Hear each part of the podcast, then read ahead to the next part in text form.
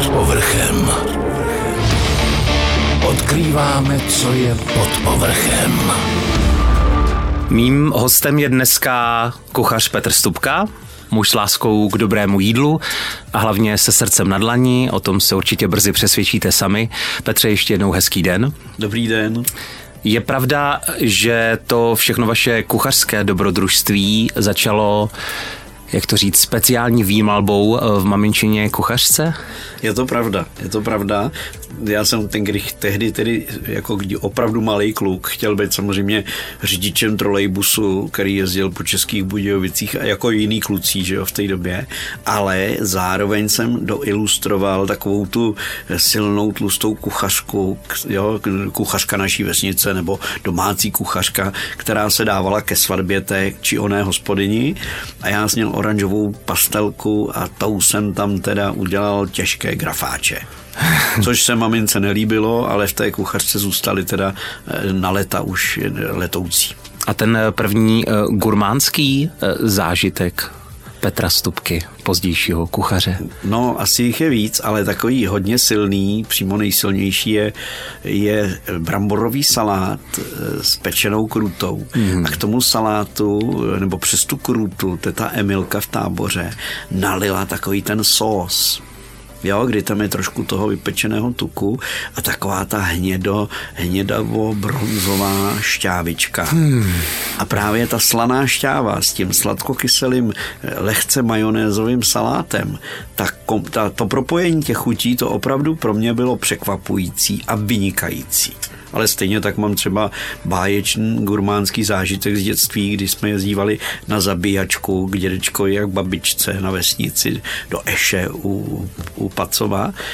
A tam jsem seděl, co úplně taky zase pamatuju přesně, u takového toho válu s postranicemi, na kterém strejda Pepa krájel ten ovar a krájel ho a říkal, tohle to je lalok, a vždycky odkrojil kousíček, ale ke tím nožem ho štrejchnul a přihrál mi ho jako ke mně, co jsem seděl. A já jsem ochutnal lalok a pak zase ukrojil a říkal, to je slezinka. A já jsem takhle jako poznával toho pašíka a strašně mi to chutnalo. A už jsem jako fakt dítě rozeznával ty rozdílný eh, chutě, které to maso má nebo ten, který kousek toho, co mi podal má.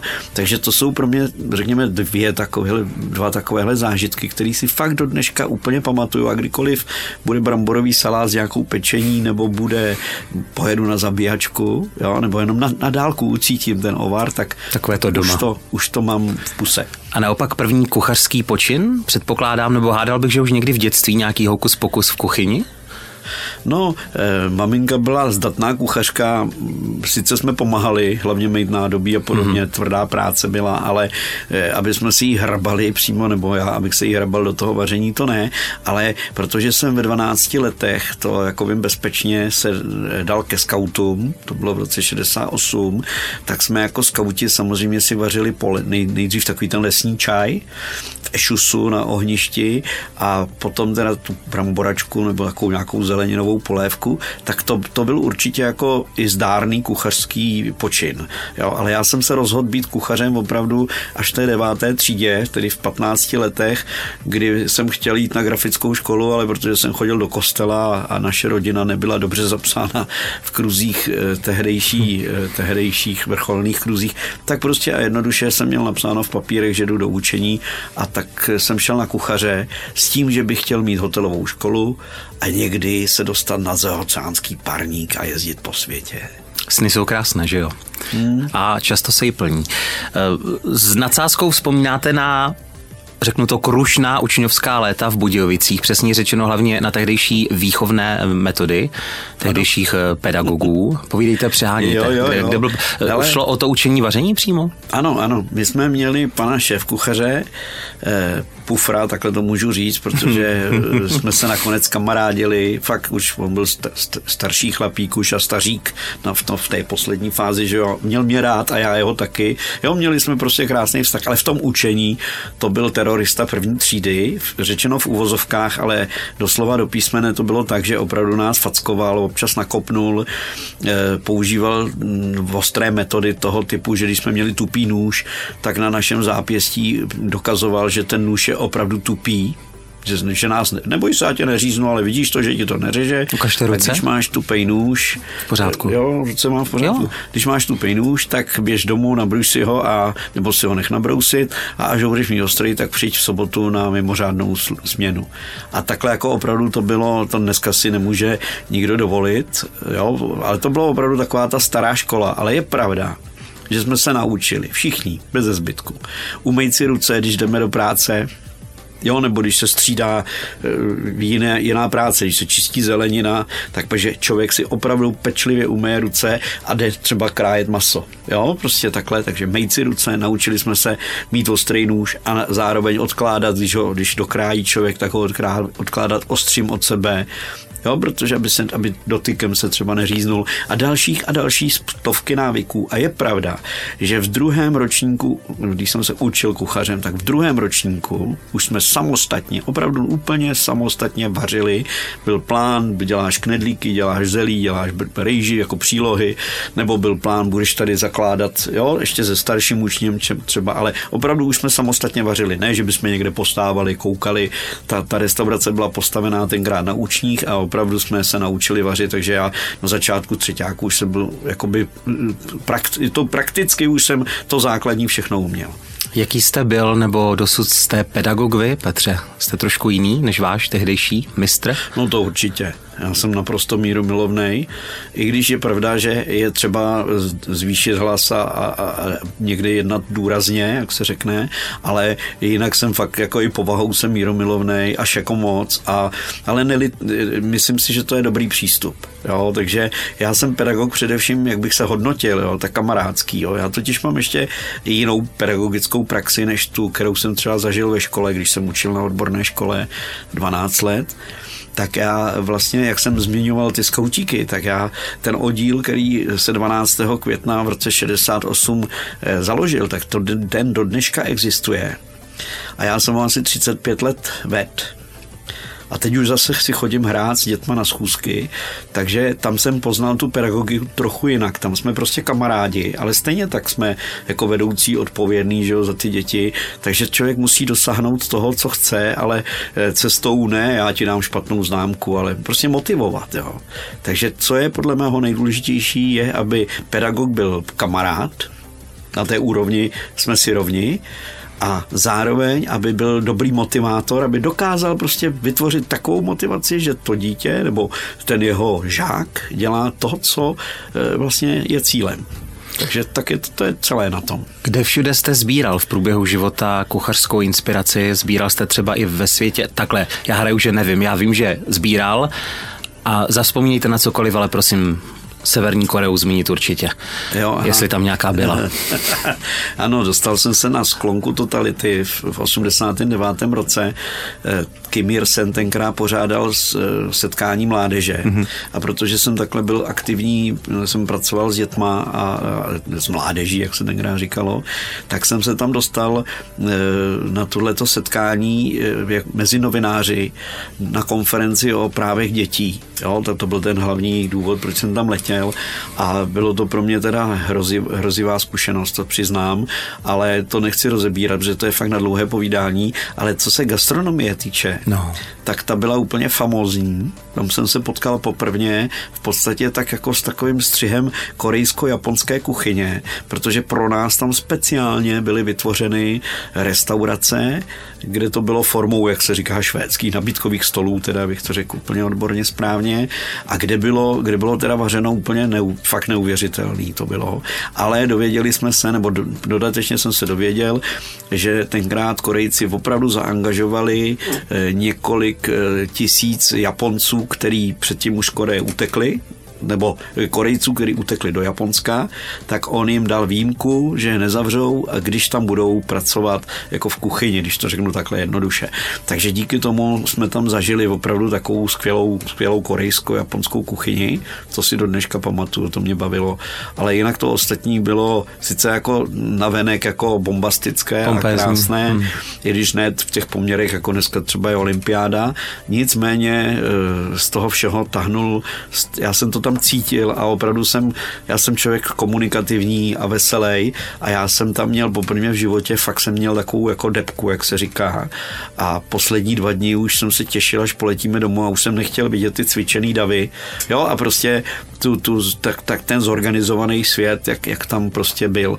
A tenkrát to tam bylo dost, dost strašný, takhle jsem litoval ty lidi, co tam bydlí a žijou a vůbec si nedovedu představit, jak to tam vypadá dneska. I když do dneška všechny ty zprávy, které odtud jdou, tak je sleduju a, a přál bych těm lidem, aby, aby se jim to překlopilo, jako nám tady v tenkrát v tom 89. Pod povrchem. S Radimem Soběslavem Bednářem. Petře, už jste mi osobně potvrdil, protože jsem sondoval trošku dopředu, že i vy znáte osobně pár šéf kuchařů v sukních. Nicméně v tom uh, gurmánském světě je přece jenom těch uh, šéfů restaurací, těch mužů, těch bimbásků mnohem víc. Čím to je? No, já myslím, že to je náročností té, té, té, té funkce jako takové, hmm. jo. protože šéfovat kuchyni eh, není, že člověk vaří. Jo, to je jako představa jasný, když, je, když jsou dva kuchaři v kuchyni a jeden je šéf kuchař, tak jako vaří společně a, a, a, a hotovo. Jo. Ale když je to kuchyně, kde opravdu se vaří všechno od začátku, kde tam je pět, šest lidí na směně nebo i víc, jo, tak potom ty velké restaurace tam. Já když jsem vařil třeba právě ve Francii, tak jsem tam čuměl, my jsme vařili fakt pěkné rybí restaurant eh, v Bretani a tam prostě na té směně pracovalo osm kuchařů. Jo.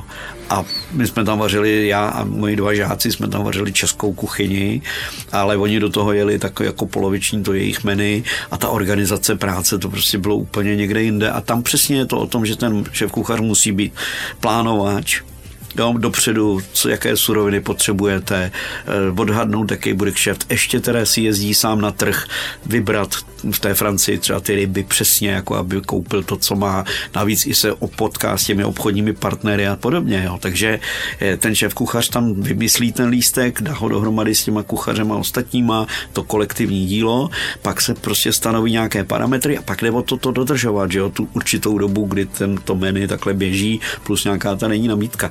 Takže ne, že by kuchař, ten šéf kuchař nevařil, ale on opravdu musí, a teď řeknu hrubý slovo, buzerovat, jo, jakoby ty lidi, ten personál. Cepovat. Aby dobře cepovat, hmm. aby dobře dělal. A to mi potvrdili třeba i šéf kuchaři tady zdejší zpráv v Praze. Jako když jsem byl na hotelové škole, tak jsem často ze žáky jezdil právě do hotelů, aby viděli, jak to vypadá v životě, prostě kuchyně, jak vypadá housekeeping na hotelu a podobně. A tam mi to třeba potvrdili, potvrdili tehdejší jako špičky, šéf kuchaři. Říkají, ano, my máme menu, to menu se měsíc v podstatě učíme, jo, takže je dobrý. Pak to měsíc ty, ten personál dělá dobře, a ten třetí měsíc už se to musí sakra hlídat, aby to ten standard pořád mělo. Jo? Je to, už je tam tendence, a to mluvím o těch top restauracích, jo? takový ty rádoby až k Michelinu, jak to vede. Jo? Takže opravdu to je náročná práce a myslím si díky té náročnosti, díky tomu stresu, který tam je, protože když pak přijdou ty hosti a teď se do toho ještě něco stane, tak to opravdu je zároveň krizový manažer v tu chvíli, ten šéf té směny nebo ten šéf kuchař a to je hodně náročný fakt psychicky, tak si myslím, že díky tomu ženy, které jsou křehčí konzistence z pravidla, bývají ty další, které tam opravdu vaří, že jo, mnoho žen vaří v kuchyních, ale jsou také skvělé šéf kuchařky a ty jsou ve školních jídelnách, bacha na to nejenom šéf kuchařky, ale kuchařky. Na to se fakt zapomíná, že v některých těch závodkách a jídelnách, kde se prostě každodenně vaří, že tam vaří výborně. Není to restaurace, že jo? Samozřejmě, že není. Ale, ale je to, já znám fakt školní jídelny, kde vaří špičkově, na to, kolik na to mají peněz, to se taky musí vzít v potaz, že jo, taky tam nemůžou být vykrajované melody na stolech každý den. Navíc, když to dělají srdcem, tak to jde poznat i na tom talíři. Ano, to jde vždycky. strávníků. To jde vždycky. To je velké kuchařské tajemství a já jsem tuhle teorii takzvaně dobře uvařeného knedlíku taky nazývám. Hmm. Tak tu jsem hmm. studoval eh, celá leta a pak jsem na to přišel, jak to je, když se vaří s láskou. Hmm. Teď vás dovolením budu citovat, ta věta se mi hodně líbí, že kuchařem se člověk stává znovu a znovu. Je to o tom, že těch věčných inspirací v gastronomii je stále dost, že prostě to nikdy nekončí, třeba jako se pořád musí vzdělávat lékař? Ano, je to tímhle ano. myšlené? pokud to eh, někdo nechce vařit, tak jsou tak, takový, eh, tako, jsme takový, někteří z nás, komu stačí, když se naučí takový základ a potom to jenom kopíruje, jakoby, jo? To taky jde. Taky tak člověk může žít, jíst, jo? ale e, kuchař jako takový, jako ten živý kuchař, když to řeknu, ten právě pořád hledá, že jo, pořád po každé ta surovina je i když je stejný květák, tak není vždycky stejný. Já všechno očuchávám, ošahávám. Manželka říká, Ježíš, ty zase tady na to šaháš. Já říkám, no, kdybych si na ten květák nesah, tak si ho nemůžu koupit. To prostě já musím to celý jako pozjistit, že jo. A tak dále, jo. Takže ano, e, člověk se v podstatě učí pořád kor dneska, když máme k dispozici internet, kdy kdykoliv se podívám do telefonu, napíšu a nevím, plíčky na smetaně, tak mi tam vyskáče toho hromada. Takže ta, tu inspiraci inspiraci hledáme, prostě máme možnost hledat jako velice snadno. Takže to je, to je super, to je super. A opravdu vždycky jakoby člověk začíná znovu, i když budu vařit, i když ten guláš umím, tak vždycky je to od začátku, že musím začít od začátku, nakrájet cibuli. Tak vždycky je to jakoby nové dílo. Jo? Nikdy není ten guláš úplně stejný. Stejně jako divadelní hra, i když ano. je nastudována nějak, ano. po každé má ano, trošku ano, jinou ano, podobu, jiný ano. feeling. Tak co ta naše, a teď to nemyslím ironicky, slavná česká kuchyně Petře, ve srovnání s Evropou, se světem, je opravdu tak nezdravá, jak se říká, nebo je to spíš o tom, jaký si to uděláš, takový to máš? Jak to vnímáte vy? Jo, spíš jaký si to uděláš, takový to máš.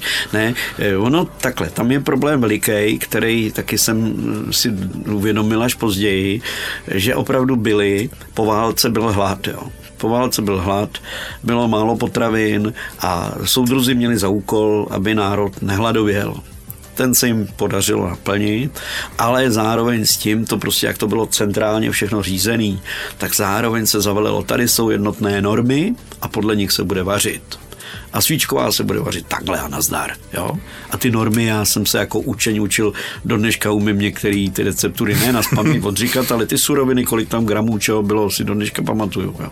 A takže to si myslím byl velký, jako ten největší zásah do té české kuchyně, protože ta česká kuchyně jinak byla jakoby středoevropského charakteru z doby to, toho Rakousku, Herska, tak to, to byl takovýhle rajon tady, že jo, a tak byly místní nějaký varianty, ale jinak se to tak jako hodně podobalo a mělo to, bylo to pestrý, hodně zeleniny, když byla zelenina, tak se jedla zelenina, jedlo se sezóně a podobně, jo. Takže až když to prostě byl ten zásah a takhle to bylo tady čočka na kyselo a z čočky další žádný jídlo se nevařilo, kromě čočkové polívky, jo tak zmizelo třeba tak výborný jídlo, jako je kočičí svatba, nebo svarba se to někde říká, a to je rejže s čočkou, vařená rejže, vařená čočka, smíchaný dohromady a ochucený. Jo? Jako hrácha kroupy, šoule, to je takový židovský jídlo. Tak a některé takovéhle jídla úplně zmizely. Jo? Zmizely jáhly, zmizela pohen, pohanka z našeho jídelníčku a tak dál a tak dál, to bych mohl jmenovat. Takže díky tomu, že se udělali normy, které nebyly špatné, to se nedá říct, že byly špatné receptury, ty byly dobrý, podle toho uvaří každý, jako to jídlo se mu povede. A prostě se tam na ten talíř dal kus masa, kus, kus přílohy, nějaká majda a bylo jídlo. Jo zelenina pryč nikde nebyla, jo, a tak dál. Takže se to takhle jako rozsekalo, osekalo a to poškodilo tu tradici české kuchyně, jo, těchhle těch 30 let. A potom ale už se to, nebo 50, a potom se to prostě už zase začalo, už, už je to pestrý, už je to parádní. No a dneska máme zdroje, co si vzpomeneme, si můžeme koupit, že jo. Jak to bylo kočičí? Kočičí svat, svatba, přímo jako svatba, a nebo svarba, jako svařený rýže, rýže a čočka. Mě takhle kdysi překvapilo, což asi existuje, um, říkám dobře, grenadír marš? Kombinace marš, no. brambor a těstovin ochucených no, taky. No, no. Zážitek. No a to byly taková obyčejná jídla, která vlastně z té naší kuchyně, takový zelí s nudlema na chebský způsob. Oh yes. Jo, úžasná věc, protože to zelí je dušený, s cibulí trošku jako popálený, takový jako dostane zvláštní chuť a vůni a do toho, když se namíchají uvařené těstoviny, když jsou domácí, jo, takový ty fleky nebo nudle, no to je boží jídlo. Jo, opravdu, takhle naši předkové vařili. Ale tohle potom v těch recepturách teplé kuchyně už zmizelo z toho našeho jídelníčku, někde to zůstalo v rodinách trošičku, že jo, ale celkově ta kuchyně prostě takhle utrpěla. Ale teď už od té doby to jde, fakt, fakt bych řekl jednoznačně k lepšímu a, a nahoru a to je dobře. Zpěváků se často ptají, jestli si doma zpívají nebo poslouchají muziku kolegy. Tak vaří si doma? Eh, Petr Stupka nemá toho dost eh, z práce a z praxe. Uvaříte si rád doma jídlo, když máte chuť, pohodu, udělat si hezčí den právě dobrým jídlem? No jasný, no jasný, já vařím pravidelně, se dá říct, jo. My si, my si vaříme doma, ne, že pořád, jako samozřejmě si člověk zajde do restaurace, nebo si dojedu k Větnamcům pro, pro báječný, báječný, báječnou polívku, jo, k obědu. Ale vařím pravidelně a vařím pořád rád. Jo. Já dokonce vařím občas, uh, občas vařím sousedům, aby měli radost, jako jo protože mě to baví a mám radost, když, oni, když jim přinesu hrnec polívky třeba, jo, a nebo řeknu, hele, dělám tehle salát, udělám ho víc, viď, a oni jsou taky rádi a tak já vařím pořád strašně rád, pořád mě to baví. Už jsme hledat, co naznačili, ale všeobecně ty vaše chutě jsou multikulturní, nebo opravdu tak, jako co je české, to je hezké i na tom talíři?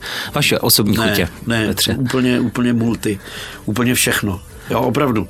Opravdu mám rád, já eh, miluju třeba japonskou kuchyni, nebo obdivuju svým způsobem a těším se, mám ten sen, že se tam někdy vypravím a budu tam někde na venkově ochutnávat, jak se vaří jako v Japonsku. A takže, takže to, to mám rád azijský takový, ale spíš je to všechno tak, že já se snažím vzít si inspiraci a udělat si to prostě po svým.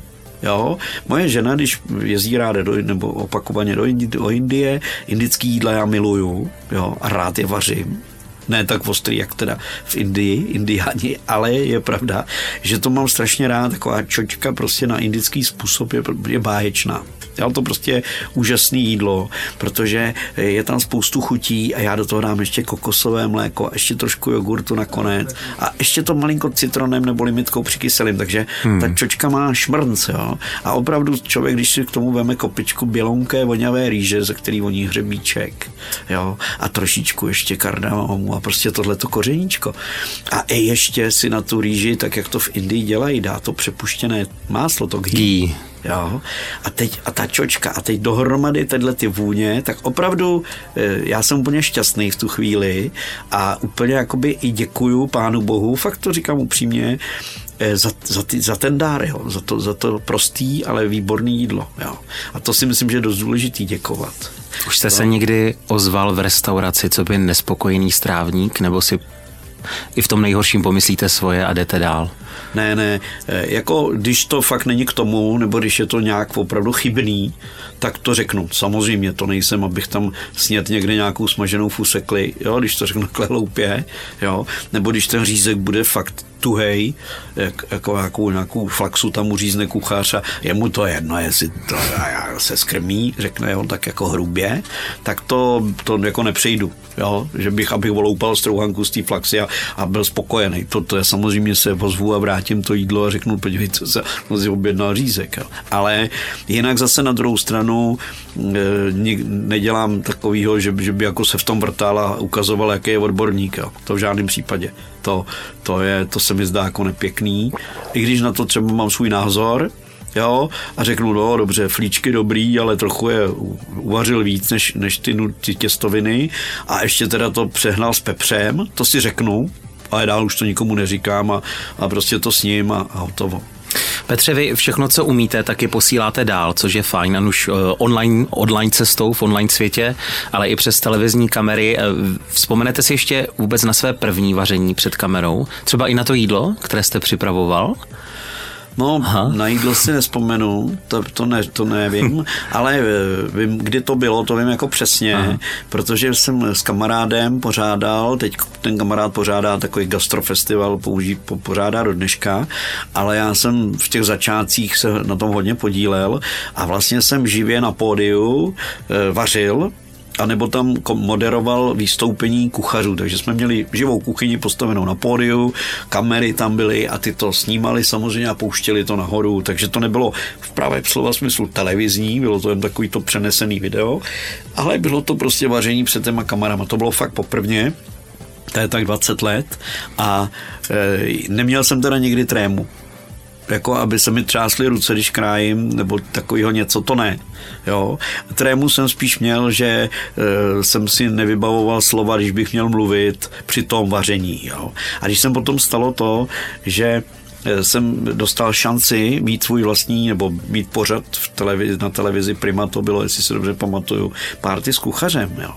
A teď mi řekli, a od září to děláš, jako, aby byl si vybraný v konkurzu a tohle, nebo od října, tak jsem celý léto se doma učil holky byly malí, tenkrát se mi posmívali, jako jo, chodili dívat na tatínka, jak tam blbne. A já jsem krájel, když jsem vařil oběd a do toho jsem mluvil. A učil jsem se to, že krájím a mluvím. A můj děda, ten měl ten špek a přitom jsem se díval do kamery číslo jedna, ta byla vlevo nebo vpravo a kamera číslo dvě byla vlevo a kamera číslo tři byla přede mnou. Tak jsem střídal ty pohledy a takhle jsem se jakoby učil, jsem se trénoval. Fakt jsem to celý léto trénoval, nebo dva, tři měsíce jsem se mu takhle věnoval, abych se naučil říkat něco jiného, než dělám rukama. A do dneška, když se dívám na televizi jakýkoliv šéf kuchaře a vidím, že on říká, No teď to nakrájím na plátky a teď to pěkně dám do té pánve a teď to posolím, tak si říkám, no to každý vidí, to neříká taky něco jiného. No. Takže takhle to je. No. Už z toho, jak vám to mluví, tak je pravda, eh, že jste se vždycky chtěl stát i rozhlasovým reportérem, což se vám splnilo jak v rádiu, tak v televizním světě, což jsme zmínili. A v době, kdy my si povídáme, tak i v pořadu vaříme na televizi Relax. Je to příjemný stav, když se ten sen splní, nebo jakmile se to splní, to je podobně jako dítě, když se hračku a pak to má... Hm, eh, nebo okamžitě sníte dál asi s ním pořád dál, ale, ale nicméně eh, je to nádherný, takhle, je to nádherný, jako asi ve všech profesích, jestliže se ta práce toho člověka stane jeho koníčkem, že ho to baví. Jo, to si myslím je vždycky úplně nádherný a, t- a tak to má být. Jo. Dokonce si, když jsme mluvili o pedagogice, tak já si myslím, že pedagog by měl vedle toho, že motivuje, tak by měl rozeznávat talenty v tom kterém dítěti nebo v tom kterém té bytosti a podle toho jí potom směřovat. Jo, to je strašně důležitý, protože ten talent směřuje k tomu. Já určitě mám dar té, té mluvy nebo jo, od Boha, jak se říká, a rozvíjel jsem ho tím, že jsem jako dítě fakt běhal za Mičudou a komentoval jsem to. Pluska nahrává mas, masopustový masopust po levé straně, střílí těsně vedle přátele. A lidi se na mě chodili dívat, jak si hrajou na rozhlasového reportéra. Jo. Takže tam asi jsem rozvinul to. A i když maminka říká, že už jako úplně jsem sotva nebyl vidět a už jsem povídal, jo, že jsem byl mluvný od malička. Takže to je, když člověk najde a spojí to, tak jo, je mi dána tvořivost, tak tomu vaření taky krásně, krásně ladí. Tak tohle vždycky, když se stane, tak je to to, co prostě tak to má být a neznamená to, eh, nebo může člověk jít dál, může snít o něčem dalším, má další talent, proč ne? Mm. A jsou lidi, kteří mají jeden takový hlavní talent, eh, žijou s ním celý život, je to super. Ale nej, nejsmutnější je, když člověk prostě z musu chodí někam do práce, to je, to je špatně. To potom bolí. Hmm. Nezdá se mi, že byste byl člověk, který dělá něco, eh, k čemu je nucen, prostě je tak nazvaně na sílu, takže předpokládám, že i na tom relaxu, v tom vaříme, vaříte to, co máte rád a srdcem. Takže asi to nebude žádný Michelin, ale něco, co si i já budu schopný okouknout, zapsat a uvařit. Říkám to dobře? Přesně tak, to je úplně hřebíček na hlavičku, jak se říká. Ano, i to byl cíl, nebo to byl smysl, když jsme se poprvé setkali a řekli jsme si, ano, takovýhle pořád tak a tak, tak, tak jsem přesně, jsme si jako kápli do noty, že to je ovaření, soustředěně, že kdo se na to dívá, opravdu ho to bude inspirovat a zároveň si to třeba fakt zkusí uvařit, že vidí, že to není nic složitého. Nechcem tam, ano, zmíníme se tam, nebo něco můžeme ukázat, ukázat, ale není to to nosné z takové té top gastronomie a není to zase jenom takový nějaký super humpolec, aby jsme opakovali recepty Dobromily Retigové, jo, které jsou sice vzácné, ale do dnešní doby už prostě bohužel nepatří. Že jo. Ale ta inspirace se z nich získat dá. A to je to, co obohatit prostě ten jídelníček, to je cíl toho pořadu a ten se tam naplňuje a mám z toho radost. Jo. Baví nás to i z té mé strany vaření, i z té strany kluků, který to vlastně dávají potom dohromady, protože to je polovina další práce, je to sestříhat, že jo, a udělat z toho srozumitelnou věc, no. Vy jdete vidět, vy jdete slyšet, nicméně pracovně a v privátním životě jste zůstal věrný Jižním Čechám, tak eh, v rámci toho být vidět se musím zeptat, proč ne Praha? Nebo lákala, vábila vás někdy? Praha mě baví strašně jako na, na den, na dva, to mě baví, jo.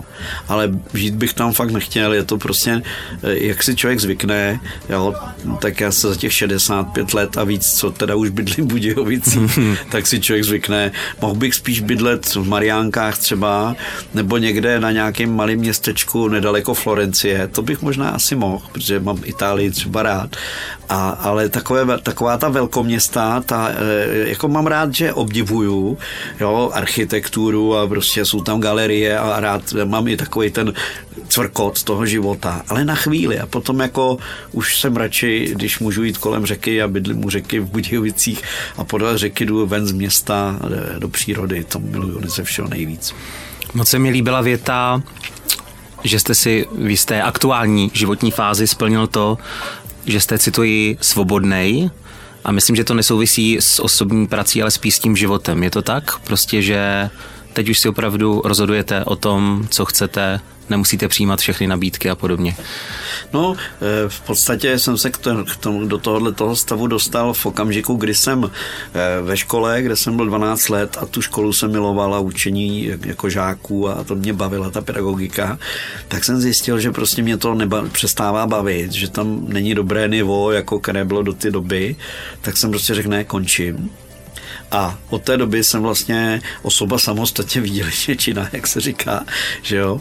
Takže, takže jsem fakt svobodný. Jo? Do toho byla epizoda z televizí a pak zase bylo tamhle to a tamhle a po různých akcích jsem jezdil napříč republikou a jsem za to šťastný, protože eh, vařil jsem v kuchyni, že jo, pravidelně dělal šéf kuchaře v hotelu v Budějovicích, ale fakt rok a půl, protože jsem řekl, ano, s tímhle tady pomůžu, tohle udělám, jo, a, a, a tím jsem skončil, protože eh, je to ta každodennost, přece jenom eh, mě tak nebaví jako takhle, že to může pestrý, pořád musím vymýšlet něco nového, že jo. Jo, jezdím na takové vesnické akce, kde je, se sejde 80 lidí, já tam vařím pětichodové degustační menu a každý rok tam vařím něco jiného, vždycky to má nějaké téma, jo, takže vždycky je to taková výzva, jako to a zase něco nového a něco zajímavého a něco z tradice. Takže tohle mě fakt baví a, a neunavuje mě to, i když je to pořád jako, že člověk něco nakládá. Já jsem si z jedné garáže v mém domečku rodinem udělal vlastně takový můj malý mezisklad a, a u přípravnu a úpravnu a umejvárnu, mm-hmm. abych to nemusel tahat do patra, abych teda to ošplouchnul a tak dále. Pak jsem taky dělal kurzy vaření 10 let. Jo, takovéhle různé aktivity, které byly prostě pestrý, no. A je to, a jsem za to šťastný. To je ta svoboda, že eh, co si naplánuju, co slíbím, toho musím dodržet, ale když prostě řeknu ne, teď 14 dní nebudu dělat vůbec nic, pojedu do lesa s dětma na tábor, tam budu spát pod širákem, ráno se tam vykoupu v jezírku a budu vařit v hrncích a budu přikládat do těch kamen bukový polínka, tak to tam ten deset dní, nebo jak tam jsem dlouho, tak to tam takhle, takhle tam žiju úplně jiným světem najednou a jsem svobodný, jo, jestli mi, jestli mi rozumíte. Prostě svobodný. Já... Jinak jsem ženatý, jo, takhle bych to řekl. Vy jste Jinak svobodný ženatý. Ženatý, spokojený, ale zároveň svobodný. Na závěr poprosím trošku matematiky, co tedy dělá dobrého kuchaře dobrým kuchařem. Předpokládám, že určitá procenta nebo velká procenta bude mít jak talent, tak i píla. Je tam ještě něco navíc? Srdce? No, srdce tam není navíc. Jo. To bych řekl, že by mělo být Základ. základem, protože jak už jsem tady zmínil tu moji eh, teorii o tom dobře uvařeném knedlíku, jo, ta je, já to rychle řeknu a to, to vlastně odpovím, jo, že to, to si jako neuvědomujeme, ale na tomhle příkladu, který uvedu, si to přesně uvědomíte. Vždycky jsem šel, třeba s holkama jsme šli k mojí mamince na oběd, pozvaný jsme byli, jo? A tam prostě je ta polévka a já jim tu polívku říkám, babi, jak to děláš? To je tak dobrá ta polívka. A jak bych to dělala jako vždycky, jo? Pak jedu e, s maminkou k tetě jo, do tábora. A teta tam vaří obyčejný kuře s lečem a z rejží. A já říkám, hele, to máš tak dobrý to kuřátko, to je úplně baj, to je taková dobrota, jak, jak tady máš. Žádný recept nemám, teď mám tu zeleninu, jaký děláš ty, tak tam dám na to kuře. A tak jsem nad tím přemýšlel a říkám, ano, to je tím to je. Přišel jsem na to. Protože ta maminka, když se těší, jak ty mladí přijdou na ten oběd, jak je má ráda, jak nás má ráda, tak do té polévky dá tu lásku Jo? To samý ta teta do toho kuřete z rýží. Jo? Prostě tu radost a tu lásku, kterou máme, jakoby tu vzájemnost, tu člověk dává do jídla to platí prostě, jo. To platí i v té profesionální kuchyni. Samozřejmě, že tam bude stres, ale vždycky by tam měl být eh, ta pohoda, měl by ten kolektiv, který drží spolu. Je to poznat na těch jídlech. Jo. Já, já, když jsem dělal vedoucího v restauraci a byl steklej nebo ožralý kuchař, tak jsem ho radši poslal domů a vařil jsem místo něj ten půl den, než aby vařil přivotrávený jídla, protože je naštvaný a ožralej. A zpátky pojďme k té lásce. Takže to se do toho jídla, my se do toho jídla tak jako všichni do všeho se obtiskujeme, tak to si myslím, že je důležitý, aby ten kuchař byl dobrý a myslel na toho druhého v dobrým a v tu chvíli to jídlo bude dobré. Nebo skvěle, protože bude milovat. Já to ještě chvíli nechám doznít, tak Dneska jsem si povídal s kuchařem Petrem Stupkou a výsledkem toho, že je mi hezky na duši, že mám taky velký hlad. Petře, moc děkuji za povídání a e, mají i kuchaři nějaký svůj speciální pozdrav? Námořníci ahoj. Ne, myslím, že nemají. nemají. Mají svýho Vavřince, to je jako jejich svatý, ale že by na sebe volili ahoj Vavřinče, to nebo něco takového, to není. Takže, takže já říkám, velmi rád říkám, ať vám život chutná a ve jménu svatého Vavřince dobrou chuť. Děkuji za rozhovor. Pod povrchem. S Radimem Soběslavem Bednářem.